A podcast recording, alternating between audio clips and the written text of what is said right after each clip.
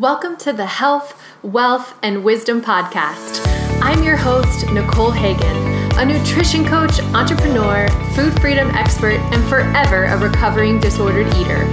I am here to help you own your enoughness, find your very own food freedom, and achieve your health and wellness goals in a way that gives more than it takes. Each week, I will provide you with insight and inspiration surrounding no nonsense nutrition, mindset, motivation, body image, confidence, and other wellness wisdom. Emily, first and foremost, let me welcome you to the Health, Wellth, and Wisdom podcast. It is such a joy that you're here with me today. Thanks for talking to me. Same. Thanks for having me on the show. Oh my gosh, I'm excited to learn more about you. So, Emily, I'll give our listeners a little introduction and then I would love for you to tell us some more. Emily is a coach who helps busy working moms use simple and intentional habit hacks to take care of their basic needs and transform into the best versions of themselves. And she believes that that starts with movement food freedom, which we love around here, and mindset. Emily, the question that I like to ask everyone before we dive into all the fun coaching stuff is regardless of your partnering status, tell us what your dating profile would say. So give us the fun facts about you. Oh, this would be fun. Okay, well, at first it would say must love dogs and be a taco Tuesday like enthusiasts, like must love dogs and tacos. So that would be like the first line as well. And oh, this is such a fun question. Um, looking for adventure, outdoor, anywhere, and a good margarita as well. oh, I love it. I I think the qualifiers of must love Taco Tuesday and dogs is a great filtering process. If yes. there's anyone who doesn't love those two things, deal breaker. deal breaker. So, Emily, tell us more about the work that you do with coaching. Was there a story, like a catalyst, something that kind of sparked you doing what you do today? Yeah, yeah. I'm a habit and fitness coach, but before 2015, I never really moved my body regularly or fueled my body um, in a way that was loving or a form of self care, really. I was really coming from a place of trying to climb the corporate ladder, be like the Pinterest perfect mom and wife. And as a family, I really felt like we were struggling because I was personally dealing with, you know, the stress and anxiety and pressure I was putting on myself in really unhealthy ways. You know, I used to drive a lot around for work and I'd stop at the store and get some groceries for the kids. And I would throw a thing of cookies in there. And by the time I got home, I had eaten the whole package of cookies and I would hide it under my car seat because I was just so ashamed of myself. And my husband at the time was coming from a place of, not sleeping very well, working night, second, first shift, I was just all over the place. And his sleep really suffered. So we're like, okay, we need to make a change. And I think it really needs to start with us as parents and really taking charge of our health. And it really started with food. We just really dug deep into our habits and relationship around food and kind of realized, okay, this was triggering me to emotional eat. Can I replace that habit with a healthier habit instead or give myself forgiveness? No longer see food as good or bad. And over 30 days, we really just dug deep into our own food freedom journey together. And after that, it was like, wow, I feel so empowered. Like I stuck to something. I really, you know, did the hard work of self analyzing myself, which is not easy. And it just snowballed from there. So I started moving my body more because I felt better. I eventually became a group fitness instructor and, and, a trainer. And then I dug deep into personal development, you know, listening to books. Listening to podcasts, reading books, and even the folks around me, our friend groups changed. And what I realized over time was, wow, I created a really great self care routine for myself. I feel really great. My family's getting the benefit of it. And what when I was going on this personal development journey, I was really digging deep into habit research because for me, I was like, okay, I think I feel like we all know like I need to move my body. I need to eat well and I need to talk nice to myself. But how the heck do I do that when I'm so crazy busy logistically? So that's why I became a behavior change specialist and really just dug deep into habits, but really from the female perspective, because we have a different view of what healthy means sometimes. And we have to do it differently because I think a lot of times we have to do habits differently. We have a lot of internal and external distractions that we don't take into account. And then we just come from a place of it's all or nothing. We don't do anything. And we just need to kind of reframe the way we see health and reframe the way we see habit strategy and give ourselves grace and see this as a way of transforming your lives and being open to transforming and pivoting your health in different seasons of your life and not being all or nothing, but doing something for your health. Okay, so I definitely want us to dive more into the behavior change side of things. But before yeah. we get there, can I just say that I really love and respect that you and your husband kind of led the way or maybe like set the the tone modeled for your children about changing healthy habits. Was he initially on board? Like was it difficult to get him kind of in the same frame of mind because I know I work with a lot of women who are wanting to create positive change in their lives, their relationships with food, their health journeys, and maybe they have a partner who's just not on the same page and that can be sticky sometimes. Yeah, my husband's always been an athlete. So for him, it was like, okay, like this is a challenge. Let's go. And it was for me, it was like, okay, I was, I was the one that was always like starting like a diet or workout plan on a Monday. And then by Friday, it was like totally gone. I overwhelmed myself and it wasn't, you know, because a diet didn't work for me, obviously. Um, so he was on board. And I hear the same thing from women all the time. They're like, I have all these great ideas, but my family's not on board. So it did take, it does take a lot of conversations and a lot of open communication and how everyone benefits from it. I mean, we could see over time our kids making healthy choices. Our kids, you know, are very active. And when we do things as a family, we like to be active. And I like to think, you know, hey, we set a good example for them because it could have went in the totally opposite way. So definitely a lot of open communication and conversations with your partner is important. But I was blessed that my husband has always been an athlete and he lost 50 pounds at that time too. And he's a Boston Marathon qualifier runner and a triathlete. Like he's all over the place. So for me, it was a little less barrier to entry. But I think for him, it was a little harder too, because he was coming from a place of not being that athletic person he wanted to be and changing that mindset for himself over time. Wow.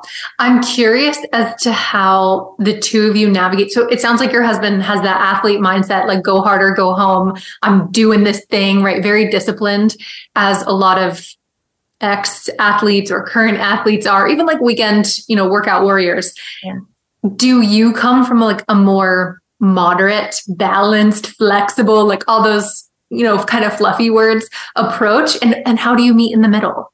Yeah, for me, I view fitness or physical exercise as movement. I see it as joyful movement. I do th- I do movement because of how it makes me feel. For me, it's my personal favorite form of self care because it's not just the physical, it's the mental, it's emotional, it's the spiritual, even sometimes. And I know sometimes when I create new programs and I'll I'll talk to my husband about it, I'm like, oh, you know, here's are the struggles, you know, my clients are facing. And he's like, why is that I'm like, well, that's your mentality. So I definitely meet in the middle. He definitely challenges me. You know, right now he is training for um, an Ironman, and I'm like, well, I will ride the bike with you while you run really fast. Or if you're swimming, I'll just sit up on the side of the pool and watch it away from the sideline. So we, I definitely come from it for, I like to say I'm a functional fitness specialist, meaning I don't just believe in just one form of fitness. I like to have a well rounded form of movement in, in my life personally and with the clients I work with. I think that's so important because one, you and I both agree there is no one size fits all, right? So it, it's helpful to acknowledge that what may be feeling good and healthy for your partner or anyone else that you know, a family member may not be exactly the habit or the behavior or the exercise that is feeling best or healthiest for you. But you guys kind of embody the practice together. What that looks like in actuality might be a little different, and that's okay. Sure. Absolutely. So, Emily, I want to get into I know you have a five step method for habit change. Can you tell us more about that and then maybe how we can implement that into our own lives? Yeah, I think when we think about habit change, we hear a lot of really great books out there, like Atomic Habits by James Clear. Um, one of my favorite habit books, and I use some of his habit, habit strategies and what I've learned um, in my own certification as well. But when I think about habit change, and I think about this from the female perspective, so the first step is to really think about what do I need right now to take care of myself. And when I think of that, I think of just our basic fundamental needs. I go back to college, I think of Maslow's hierarchy of needs, you know, that little triangle. And at the bottom are just your basic physiological needs like food, water, shelter. As you move up, there's um, connection, there's self actualization all the way at the top of that pyramid. And I think a lot of times we're trying to get to the top, but we have no base of support. Like the bottom is just crumbling. So that's the first step is really focus on what fundamental needs do I need right now in this season of life that I'm in to take care of myself. And when I think of health, I think of it in three areas either just mindset, movement, or food freedom. What is going to best serve me in this season of life? That I am in, if I can only do one. Because I think a lot of times as women, we try to do them all at once. And it takes a while for those to be established habits and unconscious behaviors in our life. So I would suggest picking just one fundamental need to start with as your first step say say it's like movement or food freedom right now for example then your next step is to really focus on your habit identity. Well who do i want to be right now? Who do i want to be? And what habits will support who i want to be? So maybe it's you know a busy time of year and you don't want you're like i'm a healthy person with healthy habits. Just something super basic like that. I fuel my body with foods that help me feel good and also fuel my soul as well like tacos and margaritas like i mentioned earlier. Um, and thinking about okay well i'm going to prep a little do a little extra mini meal prep throughout the week because that allows me to save time and not hit the drive through and not feel my best right? If i do hit the drive through I'll make healthy choices. And if not, I move on from that. Right. The next step is to really evaluate your time. So, you know, maybe if you're thinking about, okay, I'm doing a mini meal prep, this is going to be my fundamental need I need right now. This is my habit identity. How and when am I going to do all this? Right. So, settling in, maybe doing something like I like to call a habit inventory or a time inventory, where you just write down everything you do in a day just inventory it over a couple of days if you have pretty um, consistent daily schedules and see where all your time is going. More than likely, you'll find a few time wasters on your schedule. A lot of times, scrolling social media and thinking about, okay, well, how can I insert this healthy behavior into my life?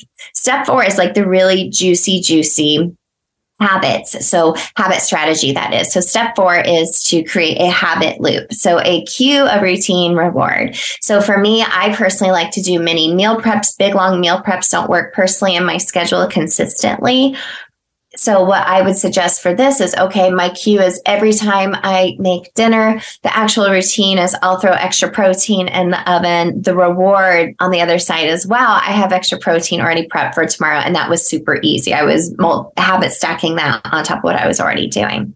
And then the last step is to track it and then stack more habits. So there's such beauty in tracking that, yes, I am doing it. Check it off the list. You could have it just hanging on your fridge if we're using that meal prep example, just to show you, like, wow, it feels good to check things off the list for sure. But also, you can see actual data, like, look how awesome I did. That builds so much confidence in yourself. Or maybe if it's not happening, you're like, oh, I need to rearrange when I'm doing this habit loop. And then stacking, you know, stacking more, more fundamental needs. You know, give yourself 21 days, see how it feels, plus or minus, depending on the season of life you're in, and then start stacking out more. So then you know, like now you're like, okay, I want to, I want to do that same process with movement. What I really want women to get to a point to is that whole process. It may seem long and lengthy, but it's a process that you unconsciously do over time. Then where you kind of just check in, like, okay, how can I implement this? And over time, you'll find, oh, I've created a nice routine for myself with these healthy habits, and I'm able to pivot them as I go into different seasons of my life versus just doing nothing. So this will lead to consistent habit change that allows you to pivot without it feeling hard. We love that. If it feels hard, we're probably not going to keep doing it, right? No way. No way. we have enough hard going on in our life. Now, Emily, I have a question for you. So I love the idea of starting with what do I need right now and kind of shaping that habit identity. Tell us more about why that's an important step because I think a lot of people skip this step in terms of thinking like, who do I want to be and how does that woman show up? Like, what habits does she embody on a regular basis? Can you tell us a little bit more about why it can be a challenge to keep the old identity of like, I'm a chronic dieter, I'm an all or nothing thinker, whatever it may be, whilst simultaneously trying to create healthier habits? Mm-hmm.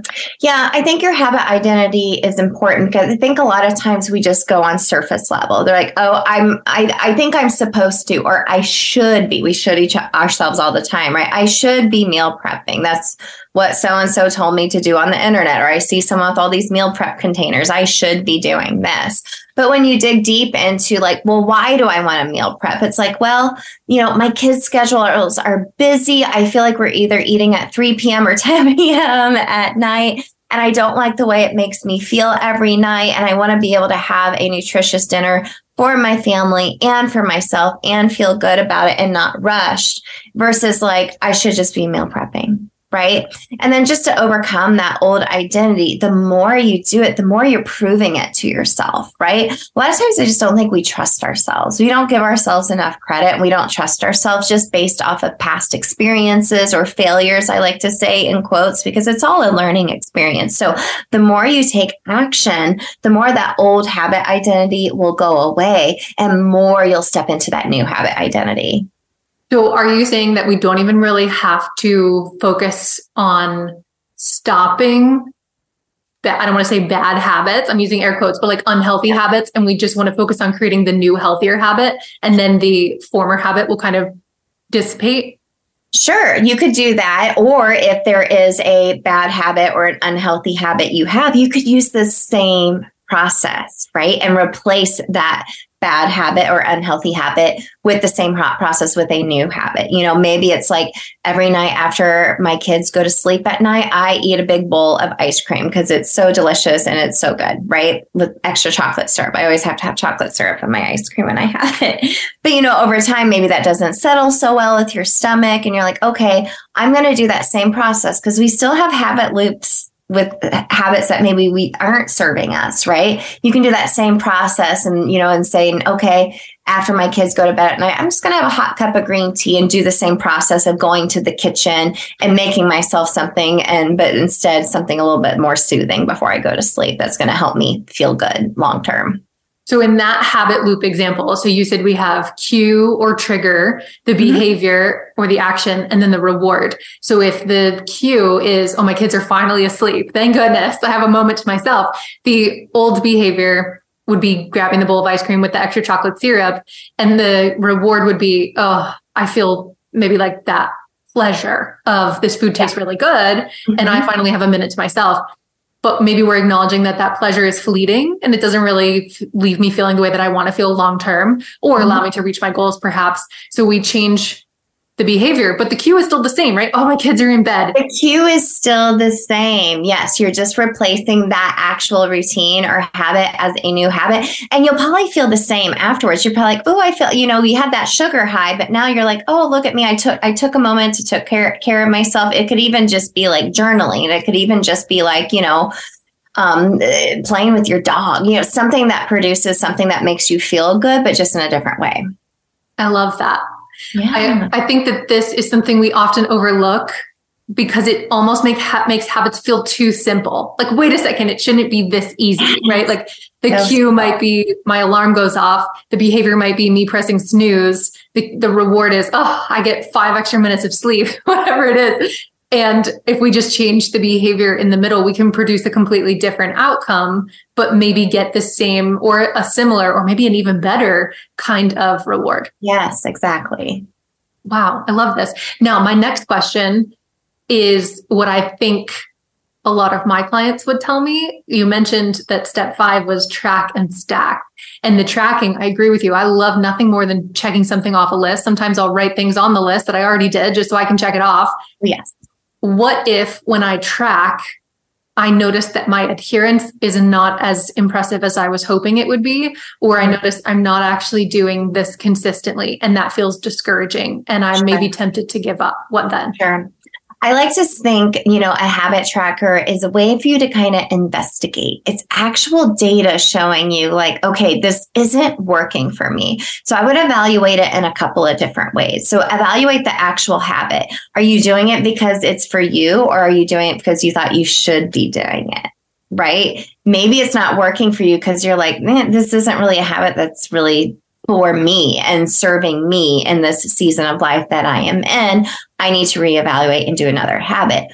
Or if you look at that and you're like, you know, I'm trying to do this every night and it's just bonkers at night. I don't have the time for this. Can I put this at a different time of the day or do it every other day or really just reevaluate your schedule? It's data. It's just black and white data. However, like you mentioned, Nicole, we'll look at it sometimes and be like, well, I stopped tracking. I'm so discouraged. I'm just not going to do any of it. So that's, I think, where a big part of you know, celebrating yourself, as silly as it may sound, or rewarding yourself. There's a reward cycle to help influence and motivate you more and more that you do a habit and you start tracking it. And it could be as simple as, you know, when you do some some type of act habit and you're like, wow, I did it. Like actually sitting back in the moment and being like, how do I feel right now? How do I feel checking this off? How do I feel? You know, it could be as simple as like your laundry. Like, how do I feel actually folding and putting away all my laundry in like one setting? Like, I washed it that day, I put it away that day. Go me, right? Like, sitting in that moment and be like, wow, I did it. We don't hype ourselves up enough sometimes and really just living in that moment and it will motivate you more. But go for it at first with just black and white data like, okay, is the actual habit working for me? Do I need to do it at a different time? And really dig deep into that feeling because that will help motivate you to do it more and more. And on the days where you, you know, maybe miss a couple of days, you know, you don't get as discouraged and throw your hands up and quit. You lean back into that feeling and it helps you move forward. I love that we're using the data more as objective. This doesn't mean that I'm a failure or that yes. I can't do this. That would be a fixed mindset, which we know does not help us reach our goals, but mm-hmm. more of a this is a skill that I'm learning and let me see what I can apply from the feedback that I collected to maybe course correct or change a thing or two. Exactly. I am wondering if, so let's say we run through this process that you just described and we say, okay, this is a habit I'm doing for me. It's not something I feel like I should do. And I really do feel like it's at the optimal time. I'm not quite sure where else I could move it to make it more effective. But why can't I just get it? Does it come down to just more repetition and more practice? Or yes. is there something else that may be going on there? No, I think I think a lot of it is you have to do it. You know, they say it takes 21 days to form a habit, right? But it could take 90 days for it to feel like a lifestyle, for it to feel like that unconscious behavior, right? A habit is the unconscious behavior, like brushing your teeth.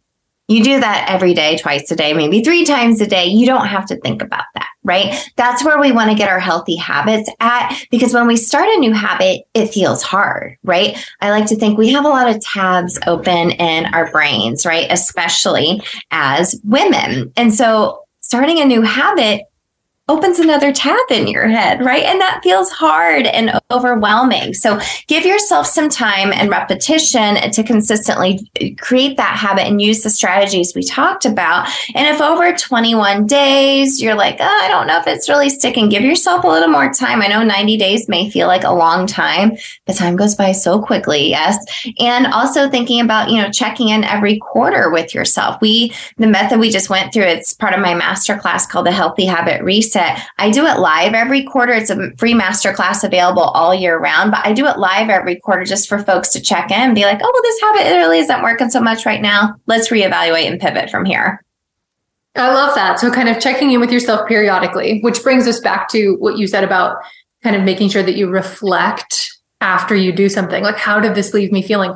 I think, and I'm sure that you would echo this just based on what you just described to us, but oftentimes we're living our lives so reactively that we're not actually pausing to just like breathe and ask ourselves like how did that feel for me? Or how did eating that leave me feeling? And so then we're less likely to make a mindful choice the next time because we just don't even pause to check in with ourselves. It's just mm-hmm. this is what i do. I'm reacting to the situation to my environment. That's it. Exactly. Now emily you've mentioned a couple of times that habits are, or the way that you kind of walk through habit change is different for women compared to men. Can you tell us why? Why is habit change specific to sex? Yeah, I think for women, number one, we're nurturing beings by nature, right? We take care of so many other people. We run the home.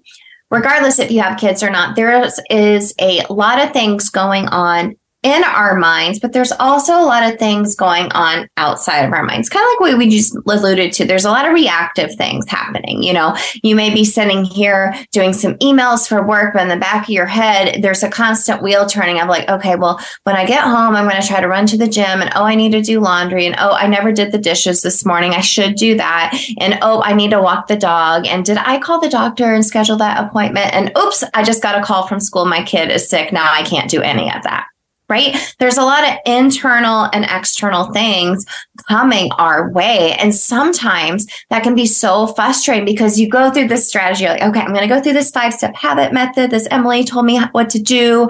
I have this habit loop all set up. And then the wheels just fall off because you have something happen in your day. And then I think what happens a lot of times, Nicole, is it happens day after day after day. And then we just get so frustrated. We're like well i just i, I can't make the time. I, I don't have the capacity to do that. So i think it's really understanding that it's not our fault. Maybe your habits haven't been sticking for you. We just have to really dig deep and to know that okay that doesn't mean I have to do nothing. Really think about what we teach a method called capacity habits. On the days where you have these best laid plans and the wheels all fall off, well, what is my capacity today? What can I still do? So maybe you had, you were going to go do a yoga class today and you weren't able to do that. Okay. So you're like, okay, well, my backup plan, the capacity I have today is just to do like five minutes of a flow or like a free YouTube workout or just stretch before I go to bed. And that's going to trigger in your mind, like, okay, I did something because something's better than nothing, right? That all or nothing mentality.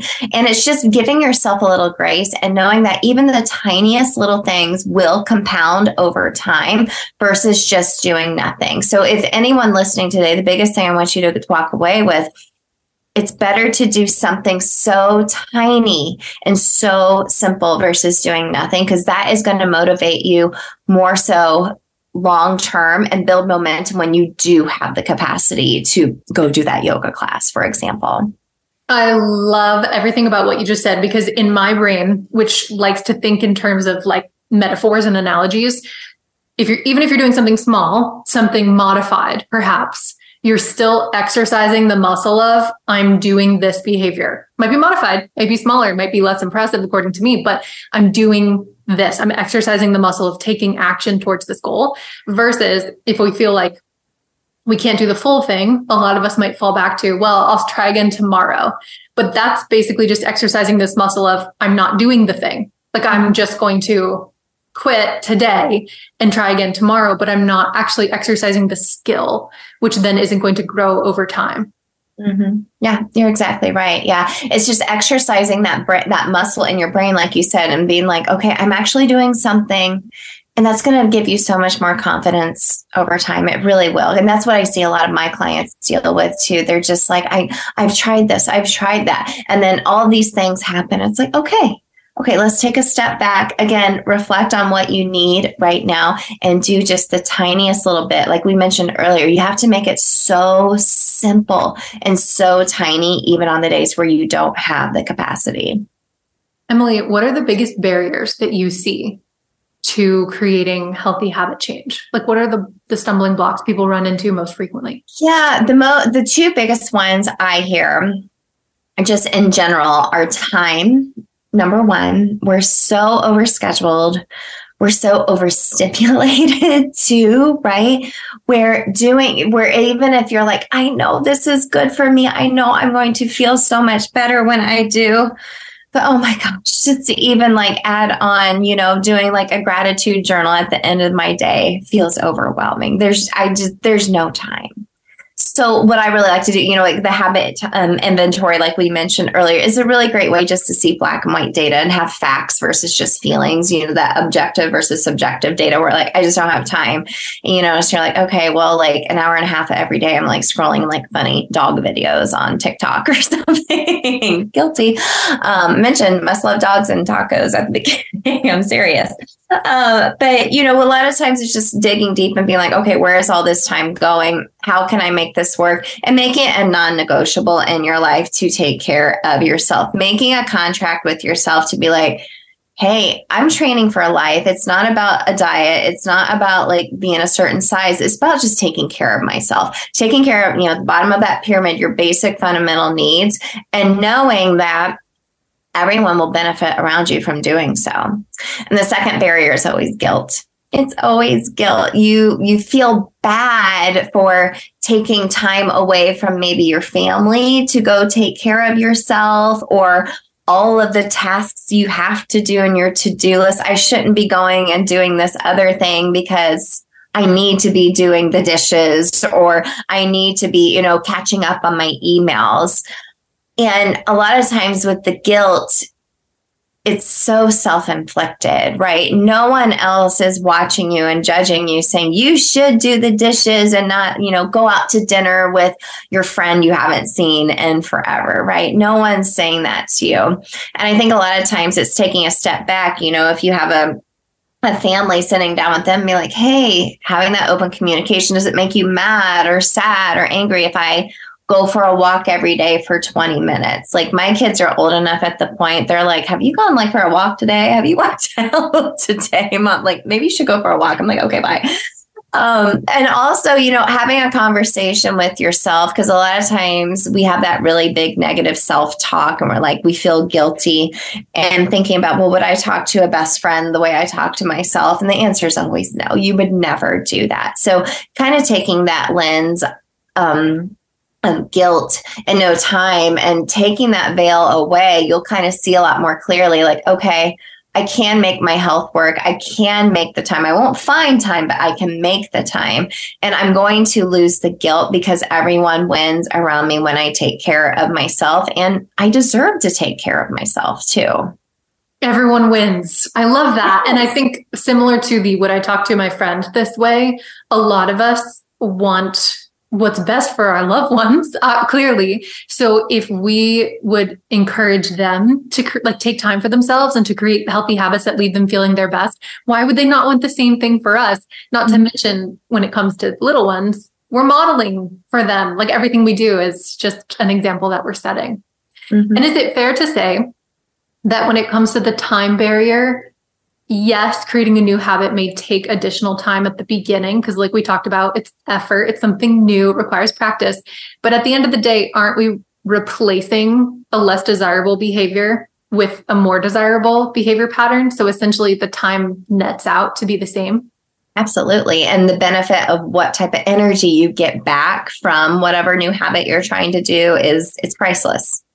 Ooh, I love that. That's so good. Okay, so Emily, what habit are you working on right now? Or are you just like coasting maintaining the habits you've already spent a lot of time yeah with? yeah. Well like i said before 2015 i like never consistently worked like ever like moved my body like consistently. But now it is such a ingrained habit in me. Like i coach at Orangetheory and i do um, a lot of one-on-one training with folks as well. So movement is always an unconscious behavior i'm always doing but i'm always looking for new modalities and trying different forms of fitness as well which i love so much but right now, a habit that I am personally really working on is um, tidying up, you know, doing mini resets at the end of my day and getting my family involved as well. Cause we're going into the summer months.